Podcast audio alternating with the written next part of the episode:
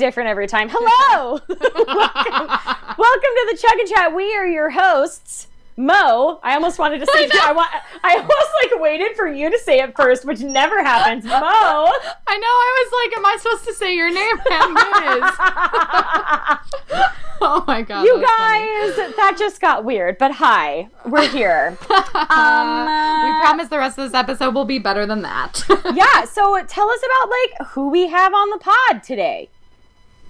We have some amazing ladies on the pod today. Some of my closest friends out here now in the Bay Area, Diana and Melissa, and they have just been really um, inspiring the heck out of me over the past year. So Diana is a um, is a photojournalist, and Melissa is a journalist, and they have collaborated on this project surrounding immigration policy, and in particular, um, undocumented lives, and in even more particular, the undocumented lives of youth here in the Bay Area. Wow. Um, which yeah, I mean, WoW doesn't even cover the work yeah. that they've been doing.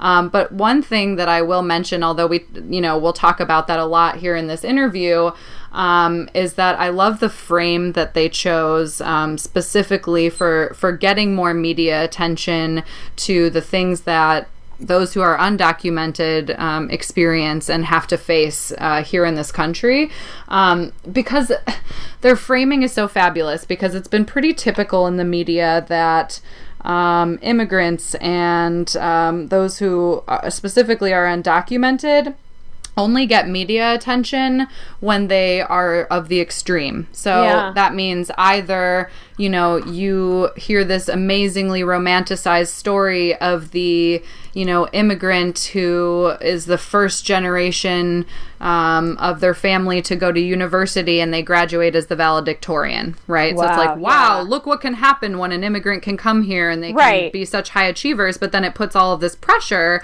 But on... they can also come here and like get C's and get a degree like fucking the rest of us. You know what I mean? like, Exactly, right? Yeah. And so for a long time, um, and even still, you know, the immigrant community has really been held to this ridiculous standard that, you know, causes all types of problems like between cultures themselves of you know being having to be so high achieving to live in the country. It puts all kinds of pressure on you know the young undocumented lives and their families to be high achieving.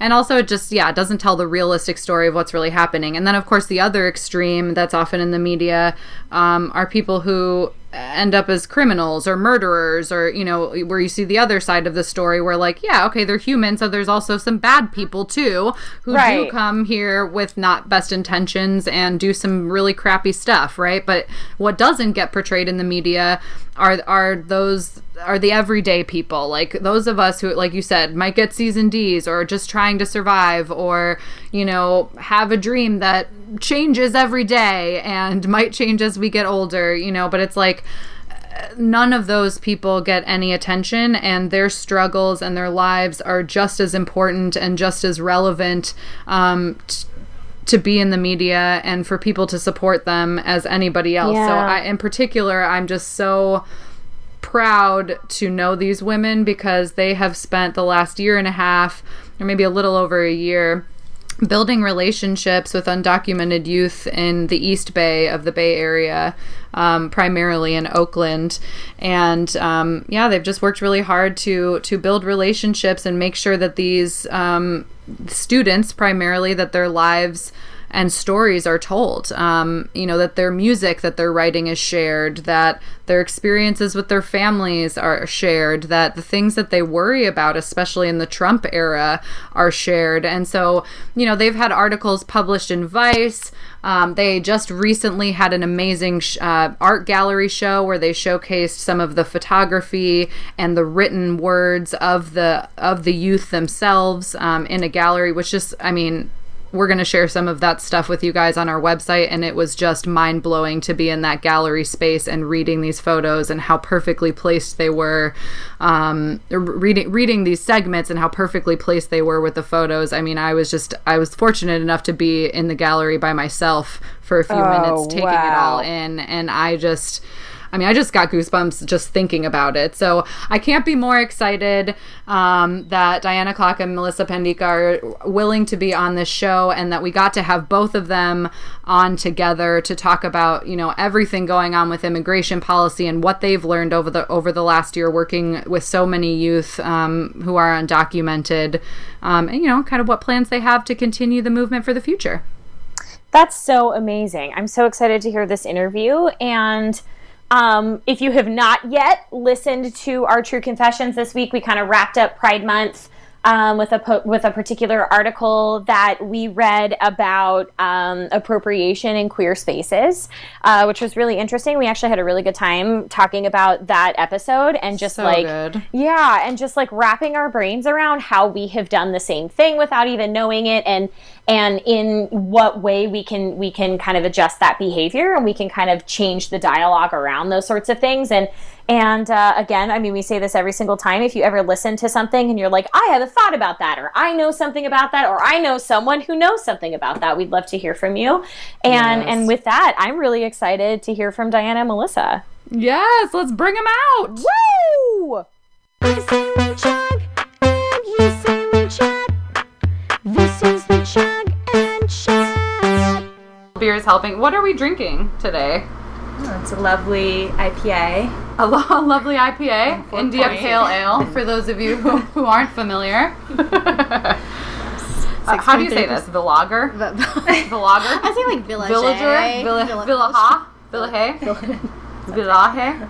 All right. Anyway, so we are drinking beers, which is not always the norm on Chug and Chat. We encourage um, drinking of many beverages, but today we're here because these are two very close friends of mine that I was fortunate enough to meet when I moved to the Bay Area, and I just feel the women that I have been lucky to meet in the Bay Area, as you can imagine, are very diverse, but I feel like the commonality of the people that have come in my life are women who care very much about others. And progressing things forward in terms of policy. Um, that's really important to a progressive agenda in the United States because let's face it, we just don't have anyone that's really promoting that. Bernie came close. Um, but I actually learned a fun thing about Bernie today that I can't wait to share with you guys. But anyway, so we're here today to talk about immigration and immigration policy because these lovely ladies have been working their butts off, um, really helping this community out.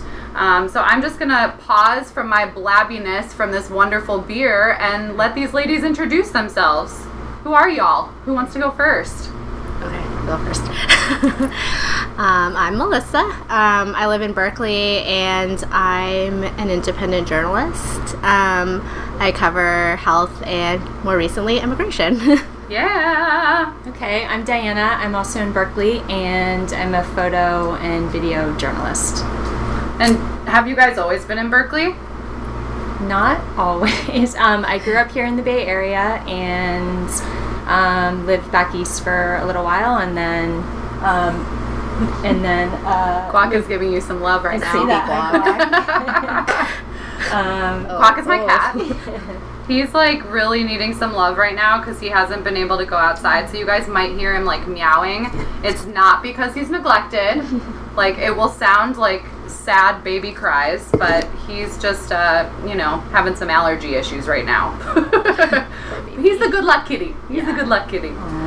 So you've been out in Berkeley for a little while and you went to Yeah. school in Berkeley, is that right? I did. I did undergrad here at Cal. Did that feel like a progressive experience? Oh yeah, I am extremely appreciative of having gone to Cal. Um, I mean, I grew up in the burbs. in the boybs? yeah, in the burbs, and like pretty much in a predominantly white community. And I guess as a person of color, you know, it was just nice to, I guess, like go to a school that you know celebrated that, and I guess, um, and Cal's kind of interesting in that it's like sort of integrated into the rest of the city, and yeah, and it's like steeped in social justice. So I mean. I mean, my social justice vocabulary, my ability to articulate some of these things that I'd grown up feeling, but you know, not having like the words to articulate it. It was just, I mean, so helpful to go to a place that introduced me to that. Hell yeah. So- I'm sure you're not alone in feeling that with people who got the opportunity to go to such a great school. yeah. That's really awesome. And you work really close to the to the uh, To Cal. to Cal, Yes, where we that's really where we met. So I'll just share that little story. We met at a co-working space in Berkeley, just a couple short blocks from uh, UC Berkeley's campus. So while I was not fortunate enough to go to that um, amazing university, I have walked and biked and swam through that campus at Oh this my god, point. we So- have swam. Another fun fact: we all did a, a sprint triathlon together. That was pretty cool. Oh yeah. I came in last. I'm pretty sure I did. um, that's just because you started in a different age group. Your time. I appreciate it. I appreciate it. Okay, but I digress. So we're really here today. I know, I'm just being silly. Bring it back. Bring it back, y'all.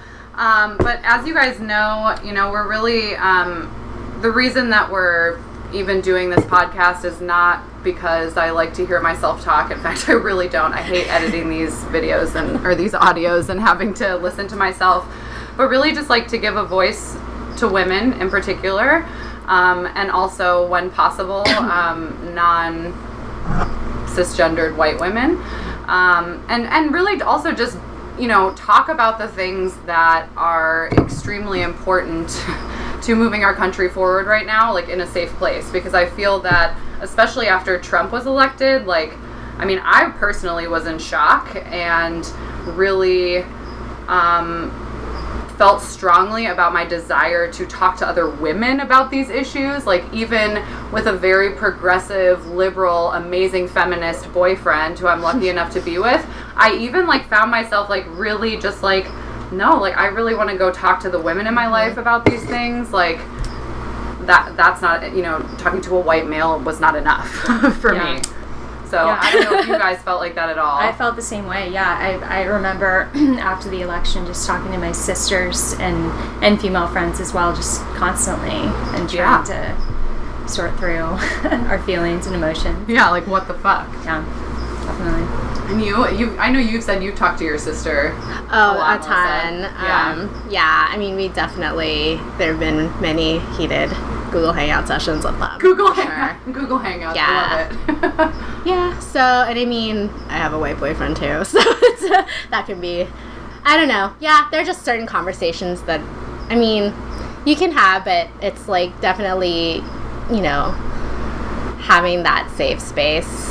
Um, definitely found myself reaching out to other women as well, you know. yeah, and I like also felt like I heard from you know like some women in my life kind of came out of the woodwork. Like not only did the current relationships in my life strengthen in a lot of ways, Yeah. but I mean honestly, that's how Morgan and I really reconnected is talking about everything that was happening um, post election. You know, and I, I do have to say like I don't know if this is like a disclaimer or what, but like I've always believed very strongly in public discourse and engaging in our democracy. So that's not to say that like the Trump election happened and suddenly like here I am like oh my god the world is ending like what do I do now? Like I've I've been pretty involved for a long time, but I will admit that like I think I still was blinded to how much was still happening during the Obama presidency just because I loved the man so much. You know, mm-hmm. like I think that I was like blind to some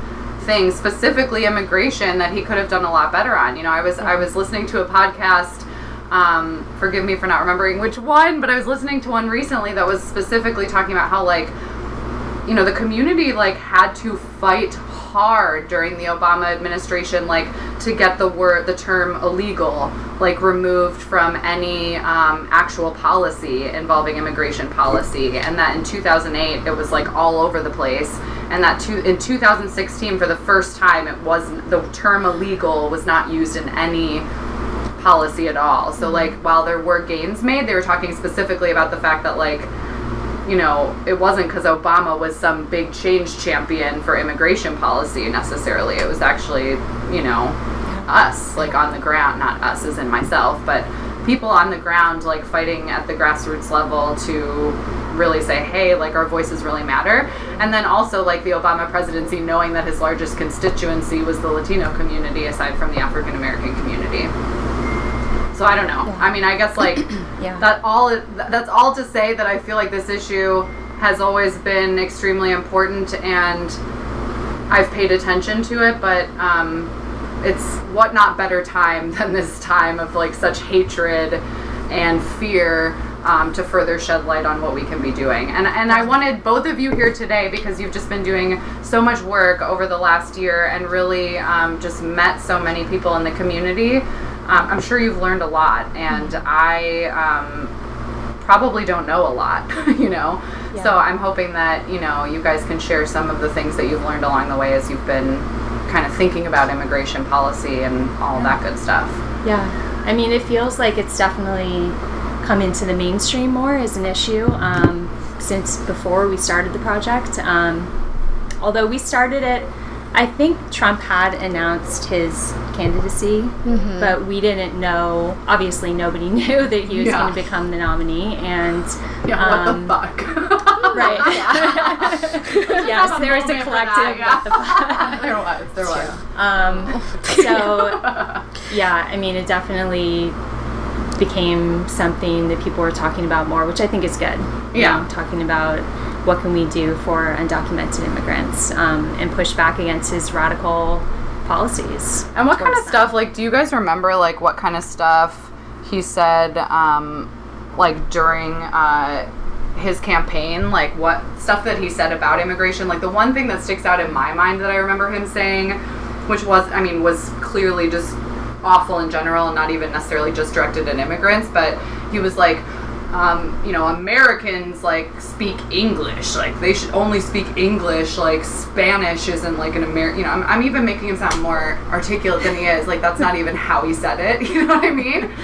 But that's one of the things that I remember from the campaign trail that like horrified me. But do you guys remember like anything else? I mean, it's like kind of stoking all this fear, like you know, just you know, just feeding that whole stereotype of like the criminal immigrants, like labeling them, you yeah. know, you need to protect the country from these drug dealers and rapists, etc these gangsters. And so i mean let's build the wall. Let's build the wall right exactly. Yeah, i mean it's yeah totally in line with yeah. just this like campaign of fear. Yeah. That's true. Oh and i do also that reminded me that the other thing that i remembered is that he was really an advocate for a merit-based system um, to gaining citizenship which um, reminded me a lot of your project in the sense that it highlights only the very high performing um, people that are are trying to make a living and live with, with themselves and their families in this country because I, I mean that, how fair is that? Like you're only going to take like the valedictorians and like that's who you get and that's it you know right. where does that leave other people who are incredibly hardworking and well-meaning um, et cetera et cetera et cetera right yeah so that's that's one of the other things i remembered him advocating and I, so it, like so this is one thing that I was um, reading about the other day that I had to write down that I wanted to bring up that reminded me of this because I was reading about like uh, um, like kind of the psychology around othering. So like mm-hmm. you know instead of thinking that we're more similar than different, we find like naturally our brains like categorize things right. Like that's what our brains are wired to do. Mm-hmm. Um, when it gets to you know, basically racially profiling, like obviously it gets fucked up, but like our brains are wired to do that. So it's like natural for us to assume people are different from us or find the thing that's different. Right. Um, but it was talking about how the psychology around that is like the more that like politicians for example are othering people. Like saying like this is a separate community that we have to advocate for for example.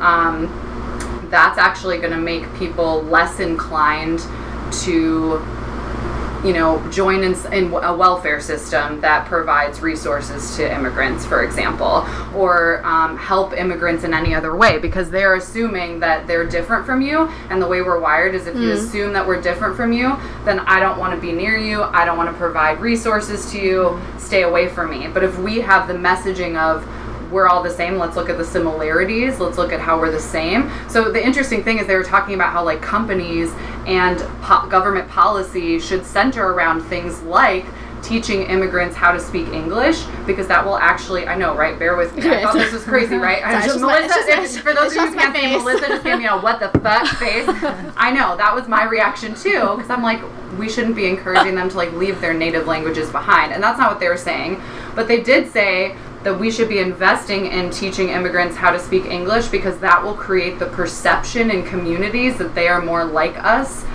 than not because they have the ability so this was all like a, a sociologist's like study. So i'm not saying this is my opinion but i thought it was really interesting that like that was an interesting example of like how in a community like local way you could essentially just create the perception from native americans um, or american natives um, that you know immigrants are, are much more like us than different and that that would make us actually more likely to vote for more progressive policy supporting um, welfare for immigrants. So I, again i don't know if that, like if that's true or what but i just thought that was really interesting because they were also talking about how obama his messaging around immigration policy was not necessarily around how we're the same Yeah, I guess like my one issue, I don't know, this might be me digressing, but like I guess my one issue with that is that it just kind of sucks again. It like kind of falls on like, you know, The immigrant. the marginalized group to have Yes. to like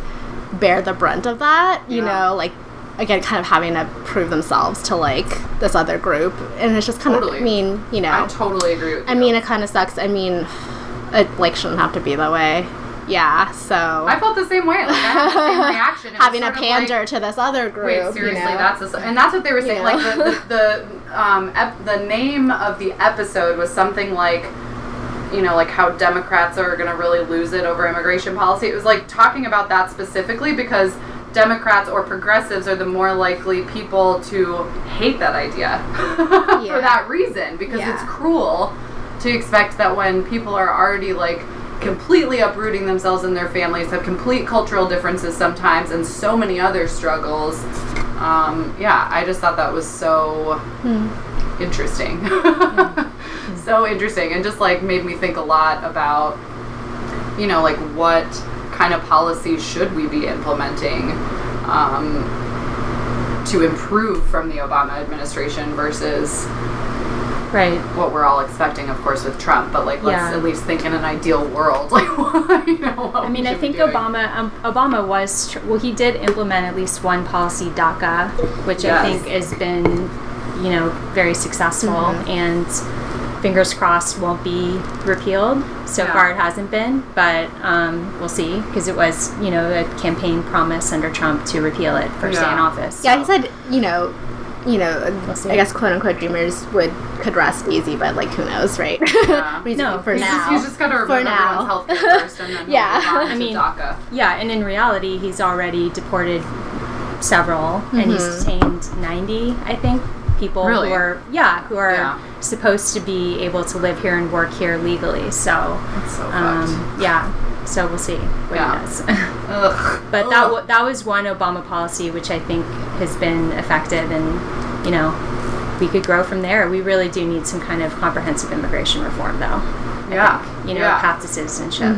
And most Americans want that. I think it's like I think so too. 62% or something like that want and support immigration reform. So, Well, another interesting thing I was hearing on a podcast the other day, um, someone mentioned that, like, before Bernie got really big, like, you know, a few years ago, he, I mean, people knew who he was, but before he was, like, you know, in the front line of the presidential campaign for a while there.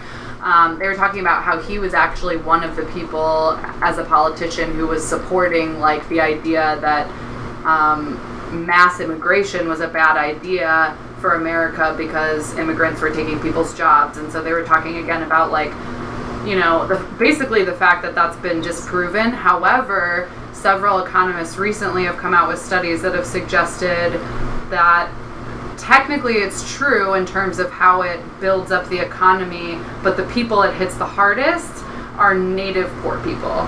So the the system still needs a huge massive reform because how fucked up is that? It's basically like pitting the most disadvantaged people against each other to further make things worse worse for both communities and to continue to like push the message that um, you know immigrants are the problem which is Right. fucked up which is super fucked up but i thought it was Yeah, interesting because they were talking about how bernie had been kind of a an advocate for that idea before like I didn't know that. Hmm. um, but that really like through the presidential campaign he really evolved on that issue because Yeah. his constituents were like dude yeah.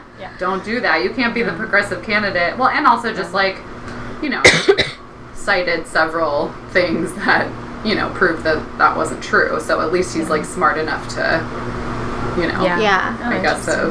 Yeah, isn't that interesting? Does Yeah. that what does that make you like? I know you guys were like, Yeah. does that? How, how do you feel about that as like some Bernie supporters? Is that weird, or do you feel like politicians should evolve, like if they're listening to their constituents?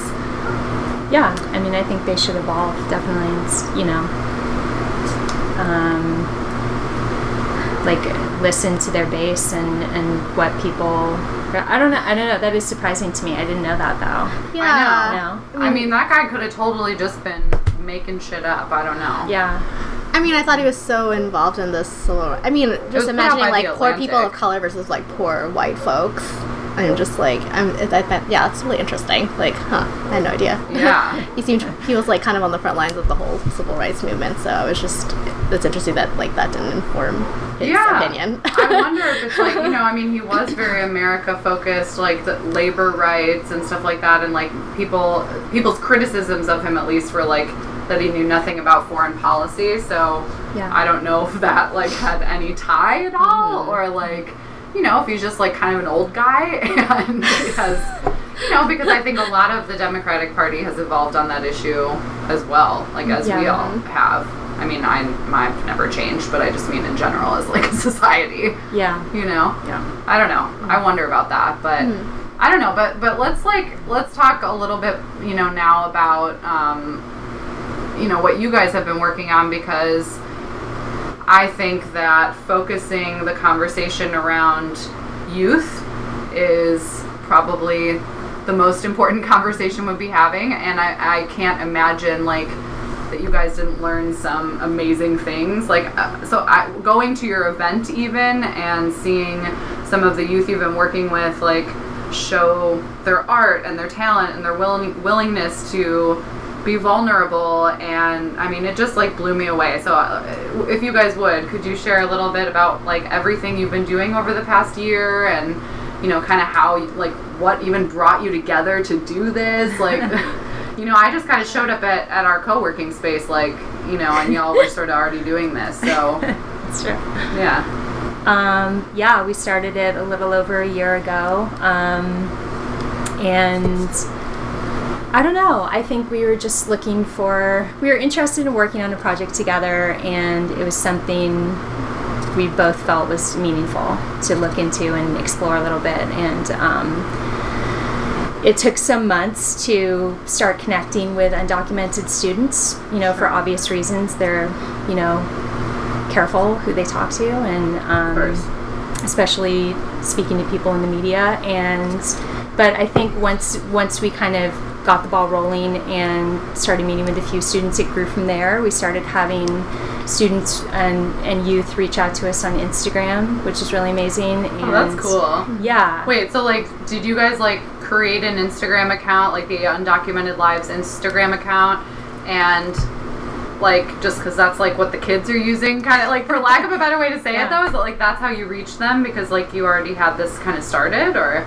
the kids or what, days. or did they reach out Yeah. to your Instagrams? we i think we wanted to start it because it's it's a platform that everyone is using really Yeah. and and media companies as well and that's how A lot of people get their news. yeah absolutely Sure. and um, i think we found that the undocumented and immigrant community uses it a lot too I was just yeah reading this um, this study that uh, Instagram is like more popular among non-white users.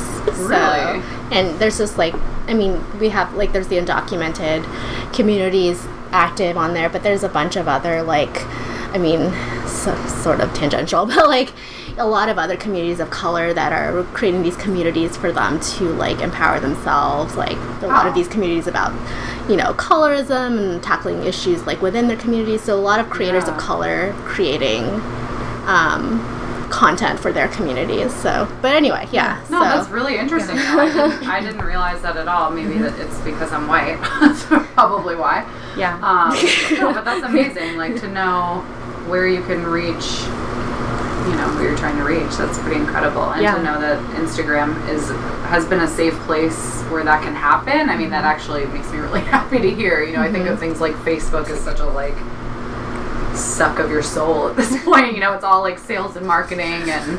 Anyway, yeah, tangential, but that's really that's really interesting. So you for, you connected with them through Facebook or through fuck Fuck. Are you serious right now? What is wrong with me? Okay. They're the same company. Yeah, no, no. I know. Actually, I really hate how you can get your notifications Yeah. for Instagram through Facebook now. I'm like, fuck you, Facebook. You're always like ruining my traffic on the way home from Redwood City and just ruining my life in general. Okay, so anyway. So they were able to reach out to you through Instagram. Mm-hmm. Yeah, and you got to start did. building those relationships. and it start and I feel like the project's had a pretty good reach through Instagram too. Mhm. Yeah. Um, people were really starting to pay attention to it and yeah, and then we grew from there. We've had some articles. Melissa's written some articles with my accompanying photos and videos. Um, what's like what's like the first thing that you published for this project like or do you include i guess you'd include instagram in part of that but Um, yeah, so we started out with the Instagram and shadowing um, the youth kind of as they went about their day to day. And um, the reporting from that fed a story that we uh, published in Vice, and it um, addresses, you know, what you had brought up earlier about the problem of um, kind of valorizing the, you know, the immigrant valedictorian. A bunch of stories that come out around that time um, about these um, two um, undocumented youth who came out as undocumented at their during their valedictory speeches, and so um, yeah, it just sort of like talks about. So the piece talks about the problem surrounding that um, narrative, um, how it pla places a lot of pressure on these youth and sort of obscures the hardships they face. Um, I mean, you know, like having that high bar of you need to have, you know, 4.0 GPA, you need to, you know, participate in all these extracurriculars, attend an Ivy League school, but you also, but a lot of these kids are, you know, helping with childcare. They have, um, they're working a couple of jobs potentially. Um, you know, uh, it's they're living in poverty. Um, so, I mean, to have that expectation for these kids that they have to be perfect in order to sort of prove their worth, like they del- de- that they deserve to stay here. But then, like, whereas you know, just a regular American slash like documented kid, you know, they can just be, you know, regular kid, just like a kid yeah m- mediocre, you know, and then, you know, it's just, I mean, just sort of pointing out the issues with that. I mean, as great as that is to have these kids succeeding, um, it again sort of like it obscures the hardships that many of undocumented youth face. So, and it's hard like not to consider it like sort of a form of exploitation you know totally, it's like yeah. I remember even just working at um, the safe home I worked at, working with um, youth experiencing homelessness, which certainly included many undocumented youth, unfortunately. You know, it's just like there were a lot of these organizations. I feel like mine was pretty conscious of it, but that like really walked a fine line with like, let's parade these kids, these high achieving kids in front of you at like a fundraiser. Mm-hmm. And it's like, you have to be really careful about that and i feel like you guys are such a great example of like you know really building relationships with people having these experiences and getting the media attention to the issues that it deserves without exploiting them. And i feel like a lot of organizations and media unfortunately have a hard time doing that. Yeah, I think that that narrative was sort of used to advance the Dream Act. Um, like, look at you know, if you know, if you if this were to pass, like this could be the potential of that. But then, yeah. you know, so it's like what yeah if you don't like live up to that yeah, and it's like you're only worth you you deserve to be here only if you based on like what you can contribute, but like not as Right, because you you're a owe us person. for the rest You're- your life, yeah. like you know, not like for uh, your humanity, you know. Yeah. So it's like, I think we also we had the benefit of getting to know these kids, and Mm-hmm. uh, of course, it took time to like build trust and and like you know develop relationships with them, but that enabled us to kind of get the full picture of their lives and then mm-hmm. present Yeah. that to people. So That's a good point. yeah, it's That like, helps. yeah, totally. It's a lot harder to dismiss, you know, these youth as just like quote unquote illegals or go back home if you know like who they are, you know. Yeah. Which is like so true for any person or group that mm-hmm. you're othering, right? I mean, mm-hmm. it's like, why don't you just get to know some of these people as people and then maybe your own narrative will change about the issue. So, you guys were able to um, also work on a mural project, right? What was Yeah. that? Can you tell me a little bit Sure. Um, we were really just kind of there documenting it, but um, it was a, a project in Fruitvale, a neighborhood in Oakland, which is um, uh, primarily Im- immigrants, I would say. Um, Yeah.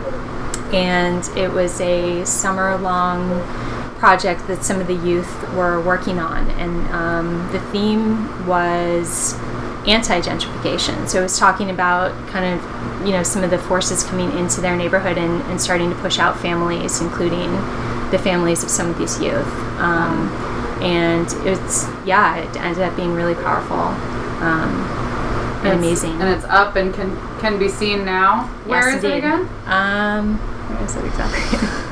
we'll get an address. It's in Fruitvale, It's very, it's close to the bar. It's pretty close to the bar. Yeah, station. pretty close yeah. to Fruitvale BART for those of you who are familiar. Um, yeah, at some point we'll post a picture or coordinates or something because it's definitely um, worth seeing. And also just like what an inspiring community project. Uh, Yeah. Especially for youth to participate in. I mean, I'm a really big advocate for the arts. Um, Yeah.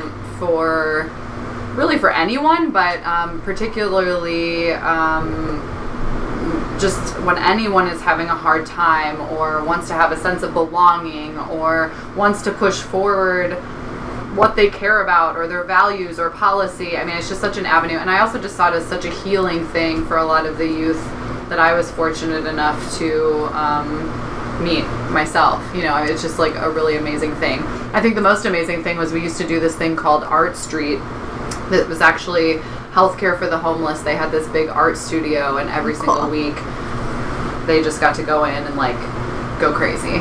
Um, so yeah. Anyway, I digress, but I think art is so incredible. Well, I mean, not really, because actually, I mean, you probably saw in the gallery show there was like a panel, I guess you would call it a panel, like where we where we focused on the role of art in um, these youth's lives, and it's just, I mean, besides, you, of course, it's you know healing for them, but for a lot of them, it's sort of what kind of the only things they, the only thing they feel they have control over, um, and Yeah. it's in their lives, and it's sort of been a really important and very accessible tool of resistance. So, um, yeah, Yeah, if it's, it seems like So it definitely true. ties into um, activism for a lot of the students involved in the project. And Oh um, yeah, big girls. I forgot I was gonna be like, can I play some of this? But not cool because no permission. But yeah, just art is being amazing.